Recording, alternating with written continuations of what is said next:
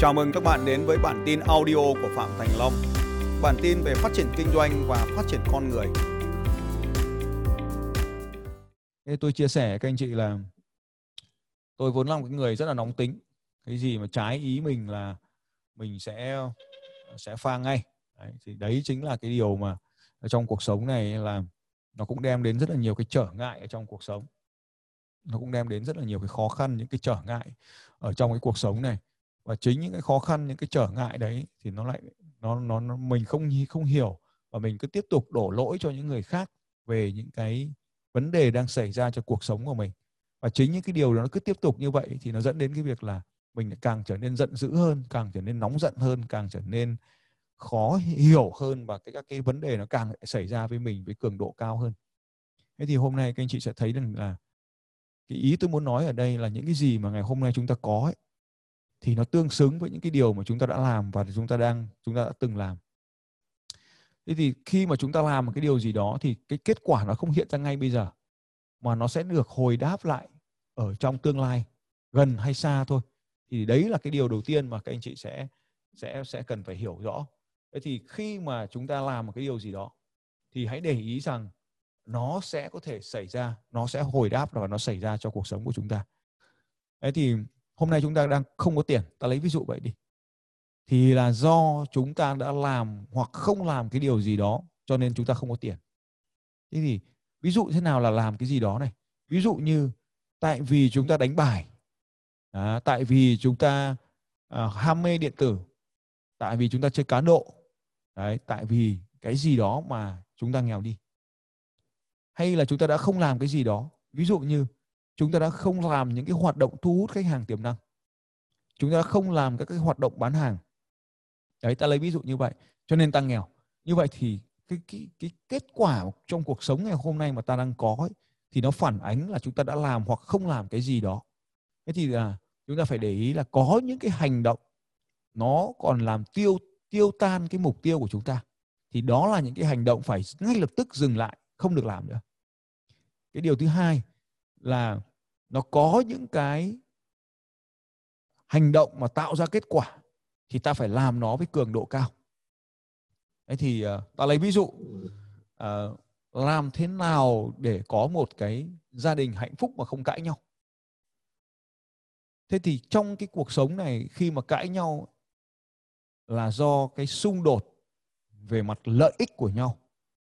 Thế thì trong cuộc sống để mà, ví dụ như là tình yêu chẳng hạn thì cái cách mà để mà không có cái xung đột không phải là không cãi nhau nhưng nó vẫn có cái sự cãi nhau nhỏ nhỏ thì nó vẫn có thể là đem đến cái hạnh phúc tốt hơn. Đấy, giống như hôm qua có ai chị nào có mà đang trông con trong bệnh viện ấy có chia sẻ có những cái lúc nhỏ nhỏ xíu xíu thì nó lại tạo nên cái áp lực thì nó lại tạo cho cái sự phát triển hơn. Thế tuy nhiên thì ở đây chính là trong cái tình yêu tại sao chúng ta lại đổ vỡ? Là vì chúng ta luôn đòi hỏi Đấy, chúng ta luôn đòi hỏi trong tình yêu chúng ta đòi hỏi nhau phải làm cái điều này, phải làm cái điều kia. Cho nên nó mới là dẫn đến cãi vã và đổ vỡ. Còn trong tình yêu mà chọn cái tình yêu là nơi để cho, chúng ta chỉ cần đổi lại là cho. Trở thành cái người cho đi trong cái mối quan hệ đấy, thì cái tình yêu nó sẽ trở nên bền vững. Thế nhưng mà trong cái tâm lý học và trong các cái mô thức mà ta học được từ cha mẹ mình hoặc từ những người xung quanh ấy, thì không có cái loại tình yêu mà dùng để cho, mà người ta luôn là cư xử theo cách đòi hỏi Thế thì chính vì không ai dạy chúng ta cái cách làm như vậy, cho nên chúng ta đã thấy rằng là bản thân mình muốn hạnh phúc mà mình cũng không hạnh phúc được đấy. bản thân mình muốn hạnh phúc mà mình không hạnh phúc được là do mình đã không biết cái cách làm để cho mình trở nên hạnh phúc trong cái mối quan hệ đó thế thì có rất là nhiều những cái công thức, những cái phương pháp làm, cái này ta gọi là các cái mô thức và những cái chiến lược thế thì nó phải có cái từ cái tư duy. Các anh chị luôn học tôi luôn nhớ ba điều. Nó phải có cái tư duy đúng xong nó mới đến cái chiến lược đúng và cuối cùng là đến cái hành động đúng. Thì nó mới tạo ra được cái kết quả mình mong muốn. Thì hôm nay tôi sẽ chia sẻ với các anh chị từng cái giai đoạn cuộc đời để cho các anh chị thấy rằng là tôi đã thay đổi những cái chiến lược những cái uh, những cái những cái tư duy và thay đổi những cái hành động như nào để đạt được cái kết quả ngày hôm nay. Thì trước hết thì cũng chia sẻ với Ờ, nghìn anh chị đang ở trong cái zoom này 950 anh chị đang ở trong cái zoom này là tôi là Phạm Thành Long là luật sư về luật kinh doanh và luật sở hữu trí tuệ thuộc đoàn luật sư Hà Nội Thế thì tôi cũng bắt đầu làm doanh nghiệp từ năm ờ, à, 2000 đến nay là cũng được 20 năm rồi. Và cái công việc của chính của tôi là tư vấn cho các nhà doanh nghiệp. Để tư vấn cho các nhà doanh nghiệp. Thì chính cái quá trình tư vấn cho các nhà doanh nghiệp như vậy thì tôi được may mắn là được học hỏi, được lắng nghe những câu chuyện thành công của hàng ngàn người và cả những câu chuyện thất bại của hàng chục ngàn người. Thế thì 20 năm qua thì còn một vài doanh nghiệp nó còn tồn tại đến bây giờ. Thì đều là những cái doanh nghiệp lớn đầu ngành hết các anh chị. Và những cái doanh nghiệp mà không còn tồn tại nữa thì giờ họ cũng chẳng biết họ đi đâu. Tôi lấy ví dụ như các anh chị biết rằng là ở khu vực uh, lĩnh vực gạch nhé, gạch lát nền ấy, thì về sản xuất là các anh chị biết là Mikado là nhãn hiệu do tôi đăng ký giúp cho cái đơn vị đó. Không biết là các anh chị đây có biết ai biết Mikado hay là gạch primer? À, hãng gạch primer sau này bán cho Thái Lan ấy. À, tôi cũng là cái người mà tư vấn toàn bộ cái phần nhãn hiệu cho họ. Các anh chị biết đến à, bóng động lực đăng ký đi toàn cầu à, tôi làm. Ở khu vực Tây Nguyên thì có ong vật Đắk Lắc tôi làm. Đấy Kangaroo tôi làm. Đấy các anh chị Sơn Hà tôi làm. Thì như vậy các anh chị đã thấy là những cái doanh nghiệp mà lâu đời lời từ xưa xưa hai chục năm đều là những doanh nghiệp mà tôi là cái người trực tiếp nhé cái hồi đó tôi bắt đầu làm mà. Tôi trực tiếp tôi làm hết những cái điều đó. Đấy thì đấy là cái các cái khách hàng về sở trí tuệ mà tôi làm từ từ rất là nhiều năm. Rất là nhiều nhiều năm nhiều chục năm trước có khi nó còn hơn tuổi một số bạn trẻ ở đây cái thời gian mà tôi làm tư vấn nó lâu như vậy. Cho nên hôm nay các anh chị thấy là, là tại sao cái gì tôi cũng biết. Vì đơn giản là tôi làm tư vấn. Mấy chục năm nay rồi.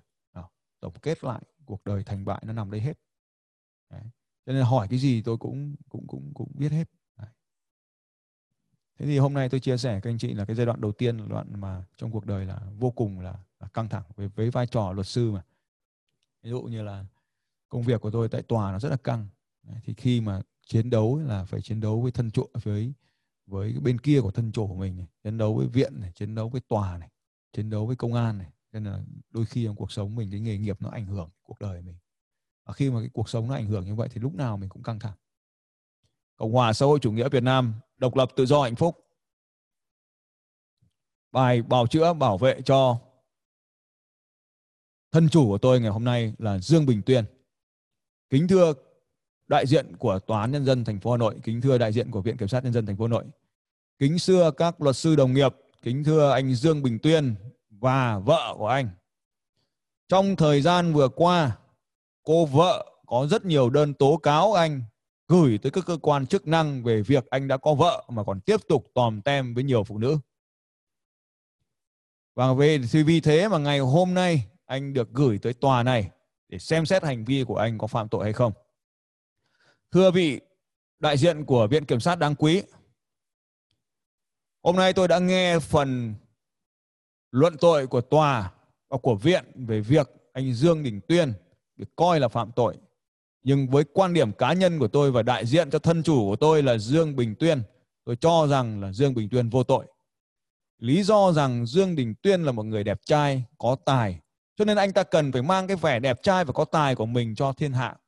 Chúng ta phải nhớ rằng trong cuộc sống này chúng ta phải có cái gì thì chúng ta phải cho đi để nhận được nhiều hơn không ai lại co bo bo để giữ cái đó cho mình cả cho nên là những cái tài năng thiên bẩm như vậy cần phải được sử dụng cho nhiều người.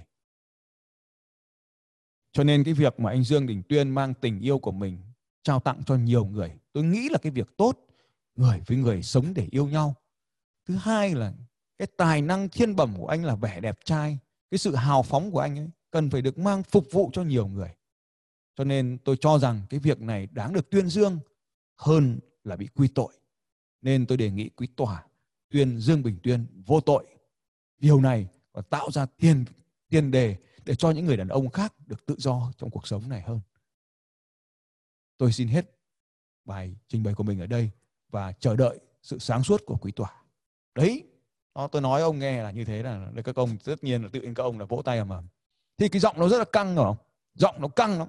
Ra tòa lúc nào cũng căng lúc nào cũng phang lúc nào cũng chiến lúc nào cũng đánh nhau có tội cũng bảo không có tội nhiều khi nhiều khi mình nghĩ mình cũng đau đáu trong lòng cãi cho bao nhiêu ông.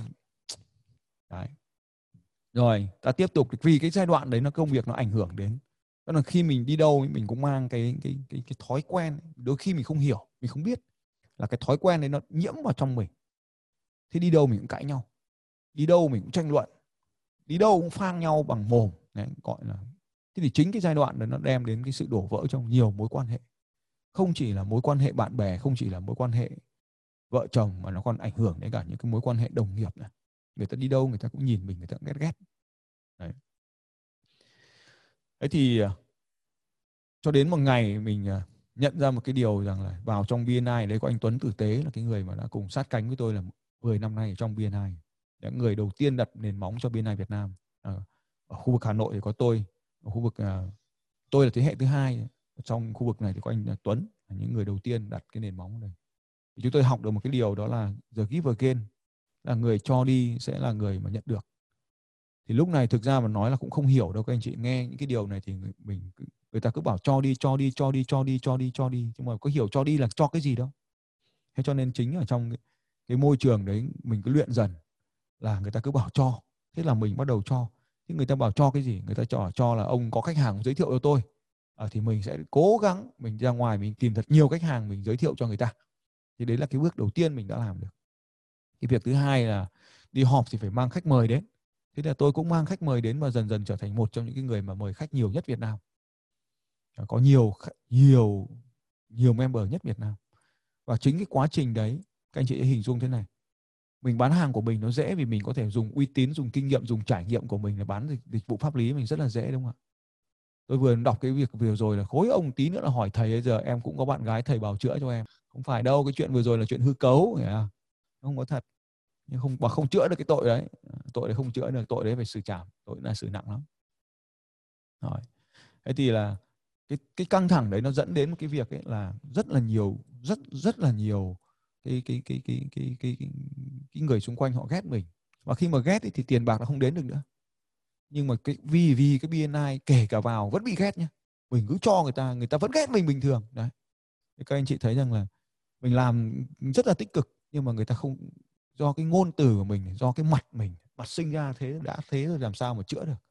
Đấy. cũng có thể là do cái dáng đi của mình. Nhiều khi là dáng đi rồi mình làm cái gì nó cũng, cũng mạnh nó cũng dễ làm tổn thương mọi người. Thì chính những cái điều này tôi cũng mong các anh chị ở đây là ở đây mình ai mà đang có cái tính đê tức là nó tính nhóm thuộc nhóm dominant nhóm chinh phục ấy, thì mình để ý chút để tránh làm tổn thương những người xung quanh. Mạnh quá là dễ tổn thương. Bây giờ làm nào để cho mình giảm bớt cái mạnh này? Tất nhiên là mình sẽ không thể giảm bớt cái mạnh được. Bởi vì cái mạnh nó được sinh ra như vậy rồi nó là tài năng thiên bẩm của những người mạnh mẽ rồi. Nhưng mà nếu mà mình dùng cái này mà mình dùng nó vào cái việc tấn công người khác ấy, chỉ trích người khác ấy, đấy, thì nó dễ dễ dàng gây ra sự tổn thương của những người xung quanh đấy, thì khi mà nó nó nó nó đụng chạm vào những người xung quanh như vậy thì nó sẽ nó sẽ làm cho người ta tổn thương vì mình mạnh quá. Đúng ra ở đây là tức là không cần dùng đến cái cái liều thuốc cao như vậy để chữa cái bệnh nhỏ. Không cần dùng con dao to như vậy để chữa những cái con cái vấn đề nhỏ. Thế thì mình làm thế nào? Thì đây tôi xin chia sẻ với các anh chị là rất dễ. Là mình đừng có tiếp xúc trực tiếp với những cái đối tượng đấy nữa. Những cái đối tượng mà mình dễ gây tổn thương đối tượng nó yếu quá. Ờ. Đấy mình sẽ qua cái trung gian. Qua cái một cái tầng trung gian một cái nhóm người khác có thể hiểu được và ta lấy ví dụ như là bây giờ mình để một cái thằng ngơ ngơ lên nó trình bày mình nửa tiếng hồ chưa xong cái vấn đề của nó trong khi mình chỉ cần 3 giây là mình đã tóm được vấn đề của nó rồi thì mình phải điên chứ mình phải chửi nó chứ. Thế thì bây giờ mình sẽ có một cái người mà nghe được hết cái thằng đó xong lại dùng 3 giây để nói chuyện với mình. Như vậy là mình không bị điên. Đấy, thì là mình không bị điên lên thì mình không không nổi đoá lên nữa. Cái thứ hai là mình phải có một cái, mình là thằng rất là muốn nhanh, cái gì nhanh. Thế thì bây giờ là mình phải có một cái thằng thực thi được. Thì bàn giao là bàn giao công việc cho cái thằng thực thi. Xong cái thằng thực thi nó san bớt cho mấy cái thằng chậm chậm. Thì thì không sao. Chứ bây giờ mấy thằng chậm chậm mà lên với mình là kiểu gì mình cũng cũng bị nổi điên. Đấy. bảo nó làm sao nó bảo mai em mới làm thì là chắc chắn là mình bị điên mẹ mất, não ngay. Thế trong khi cái gì mình cũng muốn nhanh. Thế thì bây giờ mình sẽ chọn một cái ông nhanh bên cạnh mình. Mình nói cho cái ông đấy xong ông ấy lại nhẹ nhàng, ông ấy đi điều tiết tiếp. Như ông kia, tức là tính ông ấy nhẹ hơn một chút thì nó như vậy thì mình phang cái thằng nhanh. Thằng nhanh mà phang một thằng cực nhanh phang thằng nhanh thì không vấn đề gì cả. Nhưng mà thằng nhanh mà phang thằng chậm thì đúng là thì ở đây là mình sẽ chọn một cái thằng trung gian thì phang nó. Thế là đấy là cái cách đầu tiên mà ta có thể là điều phối được cái đội nhóm. Tức là chọn một cái nhóm tính cách mà nó trung gian giữa mình và cái đội nhóm bên dưới. Như vậy là cái, có thêm cái cầu nối thì nó không bị à, nó không bị quá là sốc về về cái tốc độ. Đấy, đấy là cái việc. Thế trong dài hạn thì mình sẽ dần dần thấu hiểu người ta đấy, gọi là DISC thấu hiểu người ta. Thì mình sẽ bắt đầu điều chỉnh. Ví dụ như mình gặp phải cái thằng chậm. Thì mình chịu khó đi chậm với nó một tí. Nên là cả đời này sẽ không bao giờ đi với thằng đó được. Nhưng mà chẳng may cái thằng mà trung gian của mình nó đi vắng mất. Thì mình làm việc với nó thì mình xác định luôn thằng này nhóm chậm. Mình cứ từ từ nói chuyện với nó. Vâng. Ờ được rồi. Hay quá. Còn gì nữa không? Tiếp đi em. Ừ ừ. Hay quá. Tiếp tục nào. Còn gì nữa không? Mình cứ xác định nó là 15 phút đi mình ngồi nghe là xem nó nói cái gì nó nói thì mình phải tóm tắt nó lại xong thỉnh thoảng mình hỏi có phải đúng như này không đúng đó rồi nó lại hỏi tiếp và nó lại giải thích lại từ đầu mình phải nhẫn lại rồi lắng nghe thì dần dần hôm qua tôi có cái bài tập giao cho các anh chị 5 phút ngồi yên không làm gì thì mình dù coi như luôn là 5 phút ngồi nghe thằng đấy không làm gì thì ngồi yên thì như vậy là mình bắt đầu là chậm tính lại một chút như vậy thì là dần dần theo thời gian là mình bắt đầu điều chỉnh được mình à, phù hợp với từng cái nhóm người. Thì lúc này mình bắt đầu phù hợp với từng nhóm người. Mình gặp phải một cái thằng nói nhiều, tức là thằng nhóm y. Thì mình phải luyện ngay. Mình cũng là thằng nhóm y, mình cũng nói nhiều. Hai thằng nói nhiều gặp nhau thì thằng nào nghe thằng nào. Phang nhau suốt. Tóc tóc tóc tóc tóc tóc tóc thế thì bây giờ mình làm nào? Gặp một thằng nhóm y thì mình chịu khó làm thằng gật gù. Nên các anh chị cứ thấy mà đi nhậu ấy, là tôi không có nói gì hết vì vì cứ nhậu vào thì thêm một giọt bia vào mồm là ông nào cũng cũng nói à? Thế tôi ngồi yên. Tôi ngồi yên, tôi gật gù hết. Ông cứ để ý mà xem mấy anh chị em Eagle Club, cứ để ý mà xem. À tôi ra cái quán bia là tôi ngồi yên. Tôi không nói tôi có nói đâu, tôi ngồi yên. Như vậy thì về nhóm tính cách là DISC là mình phải luyện đủ cả bốn cái nhóm tính cách này cho phù hợp. Khi mình vào công việc mới, mình cần triển khai nhanh, thì mình sẽ sang nhóm D. Mạnh mẽ, tự tin, quyết đoán, hành động nhanh, bất chấp sai lầm, chinh phục. Đấy, đặc trưng đặc tính có các ông nào vừa hỏi là thì biết mình là loại gì thì đấy nếu mà đặc tính của nó là là ngôn từ là mạnh mẽ này chinh phục này chiến đấu này không khó này xông vào này đấy là những cái ngôn từ mạnh mẽ của cái người nhóm D. Thế thì khi mà mình có cái dự án mới có công việc mới thì phải làm như vậy. Ê, cái nhóm thứ hai là nhóm Y. Nhóm Y được gọi là nhóm mà thích gây ảnh hưởng nhóm influence. Thế thì chúng ta cũng sẽ thấy rằng là nhóm này thì đặc tính là nói nhiều nói ờ, luôn luôn muốn người khác lắng nghe mình đấy. khúc chiết mạnh mẽ truyền cảm. Đấy. truyền cảm hứng. Đấy, đấy là cái nhóm nhóm tính cách y cái nhóm thứ ba là nhóm s thì cái nhóm này là cái nhóm rất là đặc biệt. Thì nhóm này mới là nhóm đỉnh cao của lãnh đạo. Đấy là nhóm uh, S là nhóm yêu thương giúp đỡ quan tâm chăm sóc backup. Đấy, tức là hỗ trợ. Thì đấy là đặc trưng của cái người nhóm S thì các anh chị thấy rằng nhóm này chính là cái nhóm mà kết nối được tất cả mọi người. Kết nối tất cả mọi người. Hàn gắn tất cả mọi người. Nhưng mà cái nhóm này nó có một cái đặc trưng ấy, là nó yêu thương con người quá. Nên là kể cả những người vi phạm kỷ luật nó cũng dĩ hòa vi quý. Cái nhóm này mà đi một mình thì vỡ trận. Đấy. Thì cái nhóm ờ, S này chính là cái nhóm của những người giàu. Nhóm S này chính là cái nhóm của những cái người các anh chị thấy cứ ngu ngu lại giàu thì sao đấy? Không phải đâu họ ngu về con số ấy, nhưng mà họ giàu tình cảm giàu cái cái cảm xúc cho nên là sau đó thì nó lại giàu về tiền bạc. Đấy. Thế thì cái nhóm tiếp theo là nhóm C tức là nhóm này là cái nhóm tuân thủ nhóm kỷ luật nhóm bảo thủ nhóm chính xác nhóm tuân thủ. Nói gì làm đúng như thế không có lệch một tí nào hết. Đấy. ví dụ như là giữa đường mà, mà nhìn thấy có viên gạch ấy, thì nó giữa đường mà xe ô tô đi qua nhìn thấy cái viên gạch thì nó xuống lấy cái thước nó đo xem là cái viên gạch nó cao bao nhiêu cm còn cái gầm xe cao bao nhiêu cm nó thấy gầm xe là cao hơn cái viên gạch thì nó, nó đi qua. Đấy còn thấy mà thấy mà cái viên gạch mà nó lại cao hơn xe thì có khi nó quay đầu nó về. Ví dụ thế. Thì thì cái nhóm cái nhóm C này là cái nhóm bảo thủ này. Nói nó chẳng bao giờ nghe. Thế bao giờ nó cũng hỏi hỏi đi hỏi lại. Mình nói nó là 10 cm nó bảo làm sao biết là 10 cm mày đưa thước tao đo xem nào. Đấy thì đấy là đấy là cái sự chính xác nói là mai sáng mai 5 giờ nhá. Thì đúng 5 giờ là nó xuất hiện. Đấy, đấy là ví dụ như thế. Đấy, tuân thủ pháp luật. Rất tuân thủ. Cái gì chính xác? Như vậy thì chúng ta thấy rằng là bốn cái nhóm tính cách bốn cái đặc điểm như vậy. Và chúng ta hiểu chúng ta phải luyện mình. Tu mình mình đang ở nhóm. Nếu mà cần có thời gian mình đang ở nhóm y thì mình có thể phải chuyển sang nhóm đối nghịch. Y là bay bổng nói nhiều bay bổng. Chả bao giờ có con số gì cả. Thế thì mình phải luyện tập để có con số. Mình biết mình là mạnh cái cái cái cái cái cái, cái, truyền cảm hứng rồi nhưng mà mình phải xuống xuống cái nhóm C là có cái con số một tí. Mình là nhóm C thì mình thả lỏng mình ra. Mình hẹn rồi cho mình lại phá phá lịch. Đấy, dụ thế. Thường xuyên tổ chức ra những cái chương trình xong rồi hủy. Đấy, thì nhóm C nó lại như thế. Nó mới bay bổng được. Còn nhóm D thì cần đi chậm lại nói chậm lại làm chậm lại. Còn nhóm S ấy, thì quyết đoán nhanh lên làm nhanh lên. Đấy, thì đấy là bốn cái ngược lại của bốn cái nhóm tính cách thì dần dần nó điều chỉnh con người của mình thì tôi cũng đã học được cái này. Sau đó thì tôi điều chỉnh tôi và sau đó thì tôi dạy lại cho anh Tuấn. Sau đó thì tôi để anh Tuấn anh dạy cái module này trong lớp học anh thức giàu có. Và bây giờ thì anh ấy viết xong cuốn sách rồi dạy rất nhiều năm rồi anh chuyên đi sâu vào cái lĩnh vực này. Anh ờ, Lê Lê Minh Tuấn anh ấy viết sâu cuốn sách này rồi. Dạ. Thế thì khi mà chúng ta à, hiểu được cái điều này mình bắt đầu điều chỉnh mình thì theo thời gian mình phải luyện. Đúng là cái gì cũng thế thôi cũng phải luyện hết. Và đôi khi mình muốn luyện thì mình phải nói xong mình phải trong nhiều cái cuốn phiên họp hay là phiên giảng bài mình phải ghi hình lại xong mình về mình nhìn lại xem là mình đang là D hay là mình đang là S. Đấy, nhiều lúc là mình cái bản chất nó nó bộc lộ thôi. Thế thì mình lại phải luyện lại cho nó phù hợp. Thì cái đấy là cái đầu tiên. Ở trong BNI thì tôi vẫn tiếp tục cho như vậy nhưng mà người ta vẫn ghét mình là chính là vì mình mạnh mẽ quá mình nhanh quá mình quyết đoán quá. Cho nên là nhiều người họ không theo kịp thì nó cũng gây ra những cái sự tổn thương. À, tôi đã đi à, xe đạp xuyên Việt vào năm 2008 trong à, 19 ngày à, 13 hành trình và 19 ngày đạp xe từ Sài Gòn đi đi đi Hà Nội.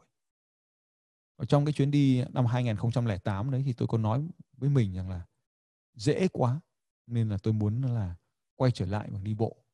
Nói vậy thôi ở cái ngày cuối cùng của cái, cái kết thúc cái hành trình nói vậy trong đầu mình khi mình nói như vậy khi mình nói cái điều gì ra ngoài cho công chúng nghe thì bao giờ trong đầu mình nó cũng tạo nên cái sự ám ảnh và thế là khi mà mà nó có một cái sự ám ảnh như vậy thì cái cái cái cái mong muốn là sẽ đi bộ, nó lúc nào nó cũng nằm ở trong mình. Thế thì trong 6 năm đấy, thứ nhất là tôi tập đi bộ. Thứ hai là bắt đầu nghiên cứu về giày chạy bộ, về túi chạy bộ. Thế đi thế giới chỗ nào mà người ta bán những cái đồ đấy bây giờ nó, bây giờ thì nó hiện đại hơn rất là nhiều ngày xưa. Thì đều mua những cái túi đấy về thử trên người mình xem có dùng được không. Cuối cùng thì tại Malaysia thì mua được một cái túi đi bộ. Và cái gì mình đã quyết tâm nó đến, nó sẽ đến có một ngày ngồi với mấy thằng tao đi bộ nhỉ? Mấy thằng kia nó bảo là ừ đi đi. Thế là tôi quyết định rằng mình sẽ đi bộ. Lấy cái túi, tôi đã mua rồi, lấy túi, lấy giày. Mỗi người cho một ít đồ, có người cho cho cái áo, có người thì mua đôi giày mới cho, có người thì à, cho cái khăn đội đầu, có người thì cho cái bao tay, có người cho cái quần. Tất cả cho vào trong cái ba lô, cái ba lô là cái quan trọng nhất cái ba lô nó bỗng nó, nó các anh chị nhìn nó ôm sát người khi mình chạy nó không bị rung và nó ôm sát lưng để nó không bị đau. Như vậy là đi như vậy là là bắt đầu lên đường. Và cái hành trình đó sẽ là một cái hành trình mãi mãi không bao giờ quên. Tất nhiên là có sau này có một vài người cũng đi nhưng mà khi không có mục đích làm cái điều gì mà không có mục đích thì nó không có kết quả. Cái hành trình đi bộ xuyên việt của tôi thứ nhất là tôi mong muốn là mình trải nghiệm sống không tiền xem nó như nào. Đang có đầy đủ mọi thứ tiền bạc công ty vợ con chăn ấm đệm êm. Bây giờ bước ra đường không có gì cả. Một cái ba lô trên vai. Và không có tiền. Tôi mang theo tiền một chút chút để dự phòng 600 ngàn. Hơn 600 ngàn 686 ngàn dự phòng. Làm sao để có thể sống được? À, làm sao để có thể xin được ăn? Làm sao có thể xin được ngủ? Làm sao có thể xin được uống? Làm sao có thể xin được thuốc men trên đường? Thế thì à, lúc đầu tiên ấy là, những cái ngày đầu tiên các anh chị, mình đi như vậy thì là mình xin người ta không cho. Sự thực là cái ngày đầu tiên là chân nó phồng rộp nên nó đau đớn vô cùng luôn. Là là là đến tầm à, trưa, tầm đi từ sáng 4 giờ sáng bắt đầu đi từ từ cầu Sài Gòn. 4 giờ sáng bắt đầu đi từ cầu Sài Gòn. Thì đến tầm 11 giờ trưa là hết sức rồi. Sau này mình mới hiểu là chỉ có khả năng đi như thế thôi. Đến 11 giờ trưa là lết là không đi được nữa. Thì chân rộp hết cả lên đi vào cái hiệu thuốc mới xin người ta là cái cái băng dính ego này thì xin thì người ta không cho. Người ta hỏi là đi đâu? Mình trả lời là đi Hà Nội. Khi mà đi Hà Nội thì trong lòng mình rất là háo hức và rất là là là là sung sướng thì cái cái cái cái người đó họ lại nói là, nói xạo. Và họ đuổi. Tất nhiên là họ đuổi vì trông nó bẩn mà. Trong ngập ngày mình ngồi dưới đường, dưới bụi, dưới mưa, dưới nắng, dưới mồ hôi. Nó bắt đầu đen này người bắt đầu, lúc đấy thì vẫn mặc cái áo trắng, bắt đầu người nó bắt đầu nó đen dần. Nên sang cái hiệu thuốc thứ hai, người ta cũng hỏi như vậy đi đâu? Thì lúc này mình cảnh giác hơn, mình nói là đi về phía trước. Thế họ bảo, sao lại đi về phía trước, làm gì? Em không có tiền, em cho em xin cái ego. Thì người ta cũng bóc ra cho cái ego bé bé, chắc độ ngàn đồng, và thái độ rất là khinh khỉnh. Thế thì lúc này mình mới nhận ra một cái điều rằng là mình đã đang có cái gì đó sai cho nên là mình mới nhận được các cái tín hiệu hồi đáp như vậy. Tại sao mình xin người ta mà bình thường ở nhà mình xin ai trả cho mà sao ra đường như này? Xin có cái miếng ego có nghìn đồng mà người ta khó khăn với mình như vậy. Đấy là cái bài học đầu tiên mình bắt đầu nhận ra vấn đề. Và khi mình nhận ra vấn đề được thì mình bắt đầu đi tìm cái giải pháp. Tức là khi các anh chị thấy rằng là tôi luôn dạy các anh chị là tìm ra điểm B, tìm ra điểm A, xác định khó khăn và giải quyết nó cái khó khăn mà nó đã ngăn chúng ta ở điểm A mà không tiến tới điểm B đấy. Thế thì cái hành trình này của mình muốn là mình được xin. Thế thì cái cái cái cái, cái khó khăn nào đã ngăn cản người ta cho mình? Cái khó khăn nào đã ngăn cản người ta cho mình? Thì lúc này cái câu thần chú ở trong BNI đó là the give again cho để chiến thắng. Thì tôi bắt đầu nhớ đến cái điều này là mình mình đã không cho người ta trước khi mình mình xin cho nên về sau này tôi đúc kết thành cái công thức là để xin bất kỳ điều gì đấy năm bước để xin cái điều gì đấy. Năm bước để hỏi xin bất kể điều gì bất kể ai. Đấy, thì các anh chị đã học các cái khóa học thì biết năm bước đấy là cũng là do cái hành trình đi bộ xuyên việt mà viết nên. Và thế là bắt đầu là uh, xin ăn đầu tiên là xin bánh mì. Thế thì vào lúc 12 giờ nó đói lả đi rồi bắt đầu cũng đi đến khu vực đồng nai đói lả đi rồi đi qua khu vực đồng nai sang long thành rồi đấy. đói lả là đói thật sự luôn, bởi vì đi liên tục như vậy, bình thường các anh chị chạy bộ là sau này các anh chị chạy bộ anh chị còn có roi reo mà ăn, đúng không bây giờ là xin ăn. Thì xin nước thì dễ nước ngồi quán chè là xin được nước, nhưng mà xin ăn là bây giờ là bắt đầu khó. Vào quán bánh mì, xin bánh mì là khó. Và đấy là cái trải nghiệm bắt đầu của cái hành trình, bắt đầu trải nghiệm đầu tiên, đó là người cho đi là người chiến thắng. Thế thì bây giờ là mình cho cái gì? Cái cái cho này rất đơn giản các anh chị tôi đứng ở cửa cửa hàng bánh mì. Tôi uh, vẫy cái bọn học sinh đi qua đấy vào ăn bánh mì. À, bánh mì. Và tất nhiên tôi là một người kinh doanh mà. Tôi sẽ giải thích cho họ biết cái bánh mì này có tác dụng gì. Các anh chị chú ý cái từ tác dụng gì. Bởi vì muốn bán được hàng thì phải biết tác dụng của nó. Thế tôi bắt đầu giải thích là bánh mì uh, trứng nó có tác dụng gì bánh mì ngải cứu nó có tác dụng gì và tôi ngồi tôi tán phét ở đấy nửa tiếng đồng hồ và và ngồi trêu cái, lúc đầu tiên là vào xin cái quán là cho theo cháu ngủ, ngồi ngồi nhờ. Là mỏi chân thì ngồi nhờ, người ta cho ngồi thì chẳng có vấn đề gì. Sau đó thì bắt đầu vẫy bọn trẻ con và xong ngồi tán phét, bọn trẻ con rất vui mồm. Trong bài khi bọn trẻ con nó ăn xong rồi, nó đi qua rồi, thì bà chủ quán bà ấy hỏi chuyện đi đâu? Lại vẫn tiếp cháu đi về phía trước. Không dám nói đi hà nội nữa. Cho nên trong cuộc đời này đôi khi chúng ta cũng không cần phải nói cho mọi người biết cái mục đích của chúng ta. Chúng ta chỉ cần nói cho họ biết ta đang làm việc, thế được rồi. Vì không phải ai cũng hiểu được cái mục đích lớn lao của chúng ta. Vì tầm nhìn nó khác nhau mà. Thằng điên và cái thằng có tầm nhìn lớn thì nó giống nhau. Và sau khi mình đã làm được cái việc đó thì mình bắt đầu hỏi là, bà có muốn kiếm được nhiều tiền hơn không? Và đương nhiên bà sẽ trả lời là, ai chả muốn là chú? Thế là tôi chỉ cho bà ấy một vài cái cách. Ví dụ như là tại sao phải dọn cho cái cái bếp của cái cửa hàng bánh mì nó sạch. Thế thì sau đó thì tôi nói rằng là tại sao lại mình lại không làm cho cái cái cái cái này nó mới. Ví dụ như cái ô tre nó sẽ sao nó không mới? Tại sao cái chữ mình mới không làm cho nó mới lên? Cái chữ dán. Thì tất cả những cái cái cái bình thường đấy nó làm cho cửa hàng tự nhiên nó trở thành mới. Và ai cũng thích mua, ăn được từ một cái cửa hàng mới. Thế cho nên là chính vì thế mà mà mà cái chị đó thì chị cảm thấy đúng là chị gật gù. Cái cô đó, cô thấy đúng là cô gật gù. Và sau đó thì tôi hỏi là, cháu là đi như này thôi nhưng mà không có tiền. Thì cô thương thì cô cho cháu nửa cái bánh mì. Còn nếu mà cô không thương thì cháu xin phép đi sang, đi tiếp. Sang hàng bánh mì bên cạnh, cháu lại nói chuyện tiếp.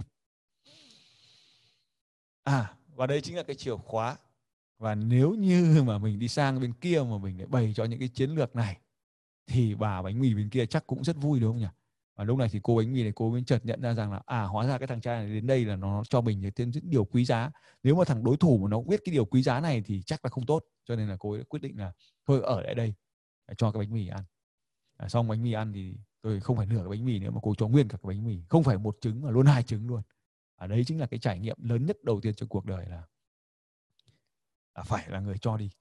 Trước chứ đừng có xin một nghìn người ta cũng không cho nếu mà mình không cho trước. Đấy, thì đấy là cái cái điều đầu tiên mà tôi muốn chia sẻ với các anh chị là cái hành trình như vậy. Rồi từ đó trở đi thì trên cái hành trình đấy tôi gặp ai tôi cũng chơi với họ tôi cũng kết nối với họ tôi cũng giúp đỡ họ trước cho dù là bất kể cái điều gì. Trẻ con tôi đến tôi dạy học tôi chơi cùng. Đến thì bao giờ cũng hỏi chuyện người ta hỏi chuyện người ta trước. Cho nên về sau này cái khóa học là nghệ thuật đàm phán ấy, thì có một cái là cái, cái cái gọi là tạo ra cái sự tương đồng tạo ra cái sự tương đồng. Ở trong cái hành trình thì nó có đến cái đoạn là thanh long đến cái vườn thanh long bình thuận. Lúc đấy thì nó cũng cũng đen rồi nhưng chưa đen lắm nó cũng đen đen đen, đen lắm rồi nhưng mà cũng chưa gọi là maximum. Vẫn còn nhìn thấy phân biệt giữa lòng mắt và màu da tức là da thì nó vẫn màu nâu hơn là mắt đấy, thì nó vẫn là phân biệt được. Đoạn sau là coi như da và mắt là cùng màu rồi thế thì lúc đấy là xin mua là người ta không bán các anh chị. Và rất là hiểu là mình rất là muốn ăn, không biết cách nào để mà mà mấy được, mà nó rất là bận. Đấy. thế thì là xin thanh long thì người ta không cho. Mua quả người ta không bán. Khổ thế thì anh chị không tin hôm nào mà về khu vực đấy mà xem. Nó nhiều quá, người ta chỉ bán buôn thôi, mình xin không cho mà không bán. Thế là ngồi tôi tán phét thế nào là người ta, cái ông đó ông cho vào, dẫn vào trong vườn. Ngồi tán là ông khoảng nửa tiếng ngồi là ông dẫn vào trong vườn. Ông ấy chỉ cho từng cái quả thanh long đỏ chín mọng trên cây, ông ấy chỉ cho ăn ông cứ bảo cứ bảo, ăn ăn xong ông lại tôi ăn cái, bây giờ các anh chị nhìn thấy là tôi có cái kinh nghiệm ăn thanh long ấy là cả quả luôn. Bửa đôi lấy móng tay vuốt một cái từ trên xuống, bửa quả đôi ra là ăn hết ngay lập tức quả thanh long, rất con và ăn đâu được khoảng độ ba, bốn quả hay là không ăn được nữa rồi, ông vẫn vẫn mời ăn tiếp. Xong rồi ông mua, ông lấy cái túi lông, ông cho sách thì mà anh chị biết làm sao bê được, dây bộ mà, quả thanh long nó nặng. Thế là mấy anh em là là ông ấy cho vào. Bây giờ là, thế là ông ấy quý ông cho nhưng mà đến đến mức bây giờ bắt đầu xảy ra một cái sự cố tiếp theo là cho nhiều quá mà đã cho ăn no bụng rồi mà lại cho vác thêm trên ba lô nữa nó nặng là không đi được. Mà bây giờ là đồ ăn là tuyệt đối không được không được dám vứt. Bởi vì là, là của mình mà bây giờ mình mà không biết ơn cái đồ ăn mình vứt đi là kiểu gì bị tội là không không được không được ăn. Cái gì mà mình không trân quý là, là là mình sẽ không còn nữa. Cho nên là không dám vứt đồ ăn đi. Nặng như thế không giữa trời nắng không dám làm gì cả. Thì cuối cùng là các anh chị biết làm gì không? Là lại lại chui đi tìm thế nào lại chui vào cái sân chùa ngồi ăn ở cái sân chùa. Thế là ngồi đấy là cố gắng là ăn hết cái quả thanh long đến tận 3 giờ chiều từ lúc 12 giờ đến 3 giờ chiều phải ăn hết cái đống thanh long xong mới đi tiếp. Thì đến 3 giờ chiều ông sư ông lại ra. Để lại một cái chuyện của ông sư nữa cũng rất là hay. Thế thì là tự nhiên được từ đấy tôi bắt đầu mới quý đạo Phật tôi bắt đầu mới thích đọc kinh Phật. Đấy, thì thì thì bắt đầu là quý từ cái lúc đó là bắt đầu mới nghe cái ông sư đó bắt đầu nói chuyện. Cái ông không phải là sư mà vì mặc cái áo màu à, ghi ghi trong trong trong trong phía bên trong đấy tôi cũng không không nắm rõ lắm, nhưng mà trụ trì chùa thì chắc là cũng là sư, nhưng mà có tí tóc thì cũng không hiểu nào mặc áo ghi ghi. Đấy. Đấy thì là là cứ tiếp tục đi như vậy những anh chị ạ. Thì đến sau này thì càng ngày càng đi thì cái thì nó có một cái bài học nữa là về truyền thông. Tức là bình thường các ông đi các ông kia im im mồm, đúng không? Tôi đi là đến đâu là tôi cũng tìm bạn bè báo chí, tôi gửi ảnh đến, tôi chụp những cái ảnh xong tôi đến các cái chân báo điện tử đấy hồi đấy báo điện tử dễ bây giờ khó rồi. Thì tôi cứ tôi cứ tìm cái mục là email của tòa soạn xong tôi gửi bài về. Thế tôi gửi bài về thì bắt đầu là là đến chỗ đến ngày thứ ba là VN Express bắt đầu gọi điện bắt đầu đăng bài. Sau đó là một loạt các cái báo khác bắt đầu đăng bài. Thì đăng bài rồi thì người ta biết nhiều người người ta biết người ta bắt đầu đón mình trên hành trình. Thì mình được ăn được uống rồi nó bắt đầu dễ rồi. Nhưng mà có lẽ là là đến cái vùng ờ, Formosa bây giờ đấy các anh chị nhà máy Formosa đấy, có một cái anh đặc biệt. Rồi tôi vẫn gì lưu trữ lại cái GPS ông ấy đón trên đường. Từ 5 giờ sáng ông ấy gọi điện thoại 5 giờ sáng là chúng tôi đang ở trong Quảng Bình, là chỗ Bắc Giáp. Mà đi ra đến Phong Musa là đến trưa tầm 11 giờ, đi bộ qua đèo Hải Vân à qua đèo đèo ngang, là đến 11 giờ là đến đến cái chỗ chỗ ngã ba thì ông ấy đón. Đến cái ngã ba thì ông đón rồi ông đưa đi 40 cây số đi vào cái trong trong cái nhà hàng đặc biệt trong trong trong khu Formosa ông cho ăn cái con mực bơi ngoài anh chỗ anh Tuấn tử tế đây biết là con mực nháy đấy. Nó còn đang bơi nó vớt lên. Đấy, xong rồi ông ấy bắt đầu từ đấy là ông ấy lo khách sạn tôi đến tận gần thanh hóa là tôi bảo thôi đêm đầu tiên là ngủ ở ở chỗ trước Hà Tĩnh nó có một cái ờ, tôi quên mất tên trước sau thị trấn voi trước Hà Tĩnh tức là đi theo cái hướng là từ Nam ra là là sau thị trấn voi. Một chút là đến trước Hà Tĩnh. Chỗ đoạn voi nó cũng vui không biết anh chị nào ở Vinh biết cái voi cũng vui. Nó lôi vào trong nhà buồn cười thế thì là, là từ đấy trở đi là bốn năm cái, cái, cái khách sạn ấy, là toàn là bốn năm sao hết là ông ấy ông lo hết. Đấy, vì cái buổi trưa ông ấy ngồi nói chuyện với cái ông đó cái ông là nhà kinh doanh ông ấy có một cái hệ thống kinh doanh vàng có một cái hệ thống kinh doanh về quỹ tín dụng nhân dân. Ông ấy có một quỹ tín dụng nhân dân có một cái hệ thống kinh doanh vàng và có làm công trình giao thông. Cái ông đó là ông ấy đọc báo ông ông ấy ngưỡng mộ và ông ấy đón trên đường đi. Xong rồi là ngồi hai tiếng đồng hồ nói chuyện với ông ấy vừa ăn trưa vừa nói chuyện kể cho ông ấy nghe về một số cách để có thể làm thay đổi cái hoạt động kinh doanh. Và khi mà làm thay đổi cái hoạt động kinh doanh ấy, thì về sau này bây giờ ông vẫn chơi với tôi ông vẫn giữ mối quan hệ với tôi nhé và thỉnh thoảng ra Hà Nội vẫn gặp. Thì chính khi mà tôi bày cho ông như thế thì ông ấy thấy sướng quá. Ông ấy là nhà kinh doanh ông ấy được nghe những lời tư vấn ông ấy sướng. Không ai chỉ cho ông ấy trước đây để làm thay đổi những cái hoạt động kinh doanh. Doanh nghiệp của ta đã là cả ngàn tỷ rồi mà. Thì khi mà nghe được những cái điều đấy thì nó trở nên rất là là cần hắt xì hơi cái nào thay đổi từ đấy đến tận thanh hóa là ông ấy lo hết khách sạn. Đến ninh bình thì là khách sạn khác rồi. Đến ninh bình thì sau này là ra ngoài này thì là là khách sạn tôi toàn xin hết. Khách sạn là ninh bình là có cái khách sạn là hoàng hoàng hoàng sơn ấy là hồi đó là một trong khách sạn mới đầu tiên của tỉnh ninh bình ấy, là cũng là to nhất của tỉnh ấy. là tôi cũng ở trong khách sạn đấy là miễn phí. Đấy. Thế thì trong suốt cái hành trình đấy dần dần ấy, cái, cái có một cái trên cái đường đi đấy có một cái chỗ là uh, chỗ chân gần chân đèo Hải Vân thì phải không phải chân đèo Hải Vân thì anh em Đà Nẵng lo cho tôi rồi. Là mấy anh em Đà Nẵng là cho khách sạn ở rồi. Đến ờ, vùng Quảng Bình ấy, vùng Quảng Bình mà trước trước cái đêm đến chỗ mộ Bác Giáp là ở cái nhà của một cái chị có ba mẹ con. Cái bà mẹ có ba bà cháu. Bà mẹ ly hôn cô con gái ly hôn và ở với đứa con gái nhỏ nhất tôi mình con trai tôi vào tôi ở nhà có ba cô con gái ly hôn từ đầu. Thì chính cái, cái câu chuyện của bà mẹ thì nó lại tôi mới tôi mới chỉ ra cho bà mẹ thấy chính cái câu chuyện của bà mẹ ly hôn, nó ảnh hưởng cô con gái ly hôn. Cho nên tôi nói cô con gái là nếu mà cô mà không sửa đi, thì đến đời con gái cô lại tiếp tục ly hôn. Thì đấy cũng là một cái trải nghiệm trong cuộc sống và khi mà mình kể câu chuyện như vậy thì họ rất là quý mình và họ được được thức tỉnh.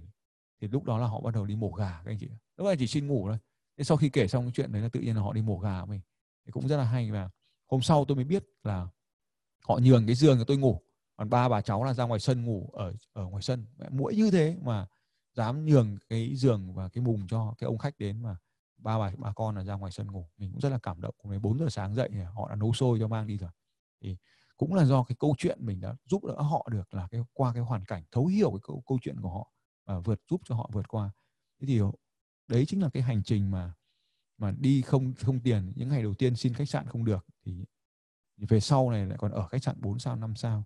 Để cho thầy anh chị thấy rằng là mình người cho đi chính là người chiến thắng càng cho đi nhiều bao nhiêu chúng ta càng nhận được nhiều bấy nhiêu. Càng cho đi thì mình càng nhận lại được. Và chúng ta cho đi cái gì thì mình nhận được cái đó.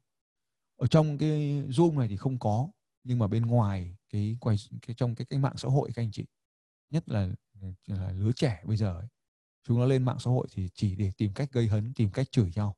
Tìm không cần biết đúng sai cứ chửi cái đã. Thì chính cái cái nhóm đối tượng này rất là nguy hiểm không phải nguy hiểm ở đây là nguy hiểm cho người khác mà nguy hiểm chính cho họ và gia đình.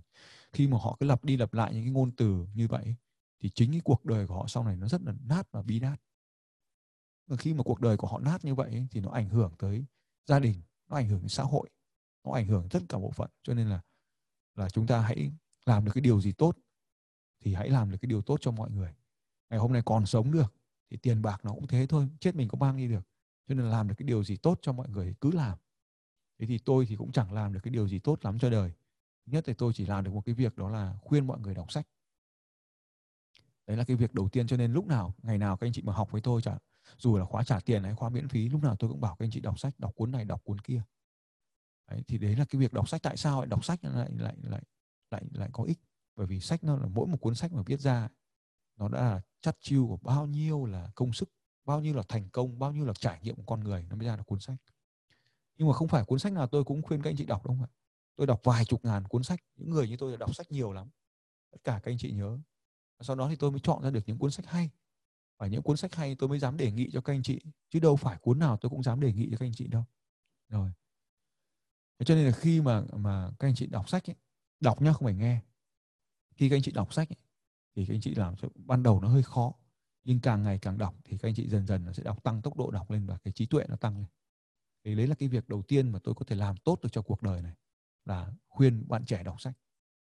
Cái việc thứ hai mà tôi nghĩ rằng là tôi có ích được cho cuộc đời này là tôi khuyên mọi người tập thể dục. Có lẽ là hai cái việc này là nó là việc đơn giản ai cũng biết cần phải làm nhưng mà không phải ai cũng làm. Cho nên khi mà tất cả mọi người xung quanh tôi đều đọc sách ấy, thì tôi được vây xung quanh mình bởi những người trí tuệ. Bởi vì khi mà các anh chị biết cách đọc sách rồi thì các anh chị có đọc những cuốn sách mà tôi chưa đọc. Thế là tự nhiên tôi lại phải đi tìm hiểu những cuốn sách mà các anh chị đang đọc. Và thế là tôi trở nên thông thái lên. Cho nên là nếu mà chỉ có một mình tôi đọc sách xong tôi giữ, giữ những cuốn sách đấy thì có lẽ tôi mãi mãi chỉ thế này thôi.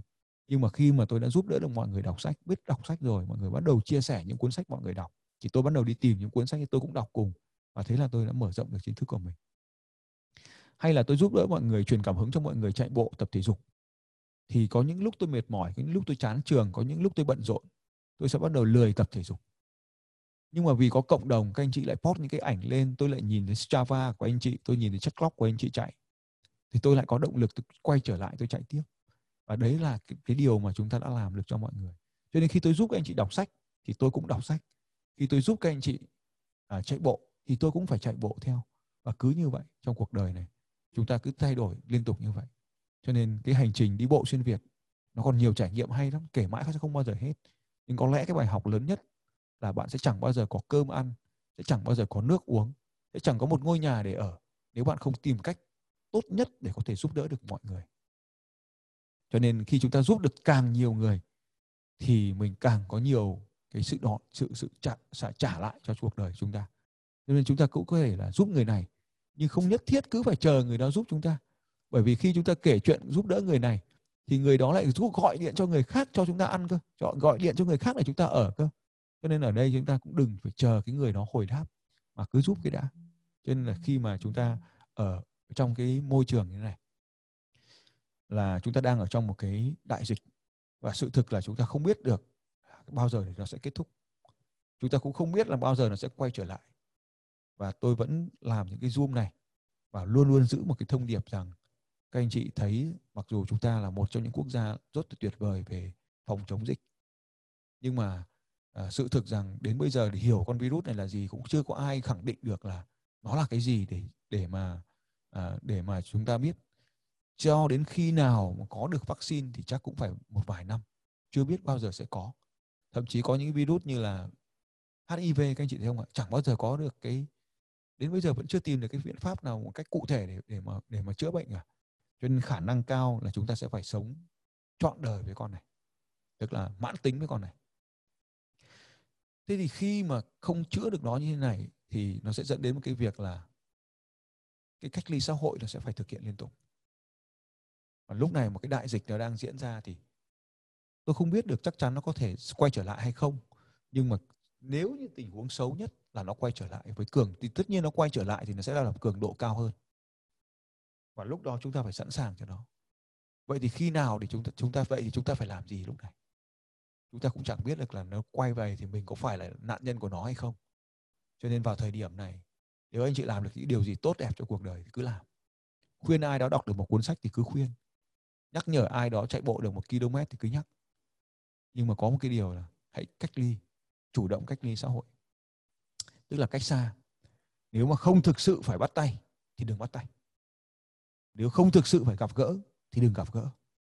Nếu không thực sự phải ra ngoài thì đừng ra ngoài đấy đấy là những cái điều mà tôi khuyên các anh chị. Cái vấn đề của nó là nó không có triệu chứng để mà để mà để mà đo lường bởi vì đấy chính là cái vấn yếu tố nguy hiểm của của cái, cái loại virus này. Nên là anh em cứ cảnh giác. Vì khi mà cảnh giác như vậy thì bản thân mình mình giữ cho mình không nhiễm ấy thì mình cũng không làm cho những người xung quanh mình bị nhiễm.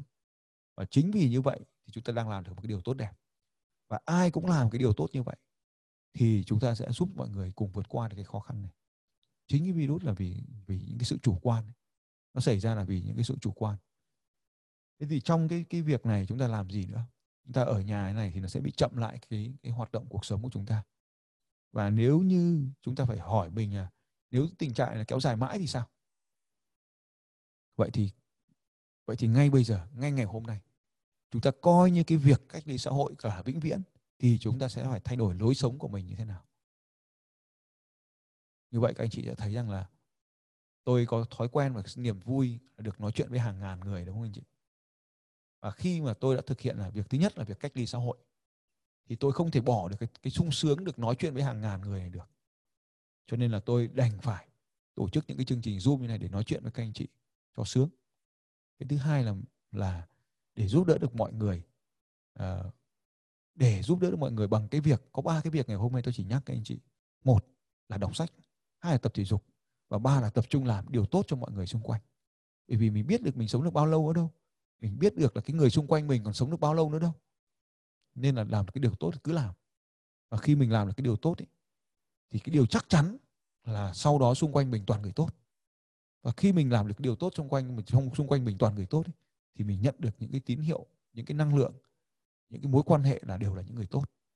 Và những người xấu nó sẽ tự động nó văng ra khỏi cuộc đời của chúng ta nên ở đây tôi cũng chia sẻ với các anh chị là mình đang thực hiện là cái người cho đi. Cho nên là thằng đấy mà có bán được cái gì cho nó bán vài hôm. Nên là cuối cùng là khi đã làm điều xấu thì sẽ nhận lại là cái kết quả là xấu. Khi đã làm điều tốt thì sẽ nhận lại là kết quả tốt. Thế nên hôm nay các anh chị nhìn thấy là cái thành tựu của tôi về tiền bạc, hay là gia đình, hay con cái, hay là bạn bè, anh em, hay là có ngàn người ngồi nghe mình buổi tối như này, thì chắc chắn là các anh chị sẽ thấy là mình đã phải tích lũy rất là nhiều. Ở những cái người mà gặp tôi họ nói nó là tích, gọi là tích đức tôi chẳng biết nó là cái gì cả, nhưng mà tôi chỉ biết rằng là làm điều tốt cho mọi người thì cứ làm. Và đều tránh được cái việc gây tổn thương cho mọi người thì mình sẽ dễ dàng vượt qua được cái đại dịch này. Thì tôi mong các anh chị em là hãy tích lũy những cái điều tốt xung quanh mình để có những người tốt xung quanh. Và nếu mà ba người cùng làm người tốt thì cả thế giới này sẽ toàn là những điều tốt. Và cứ như vậy chúng ta làm những điều tốt để lan truyền cho nhau. Hôm nay cũng là chút tâm sự như vậy, cũng là chia sẻ cái câu chuyện là từng cái nấc thang từ một cái người à, khó chịu trở thành một người được rất là mọi, nhiều người yêu thương.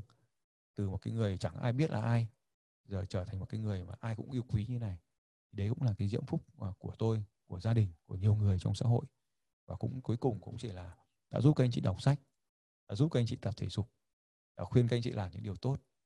Nhưng mà tiền bạc đấy nó nằm ở đấy ra các anh chị ạ. Cho nên các anh chị có học tôi cái khóa siêu success system ở tối thứ tư thì tôi vẫn bảo các anh chị là đi giúp đỡ mọi người. Nếu mà các anh chị có học cái khóa học là tối thứ sáu, hay là tối thứ tối thứ sáu IPS thì tôi vẫn dạy các anh chị là lên mạng giúp đỡ mọi người. Hay là các anh chị học cái khóa truyền cảm hứng, thì tôi cũng vẫn bảo các anh chị là đi giúp đỡ mọi người. Tất cả mọi việc trong đời này, khi các anh chị học với tôi, thì đều là giúp đỡ mọi người.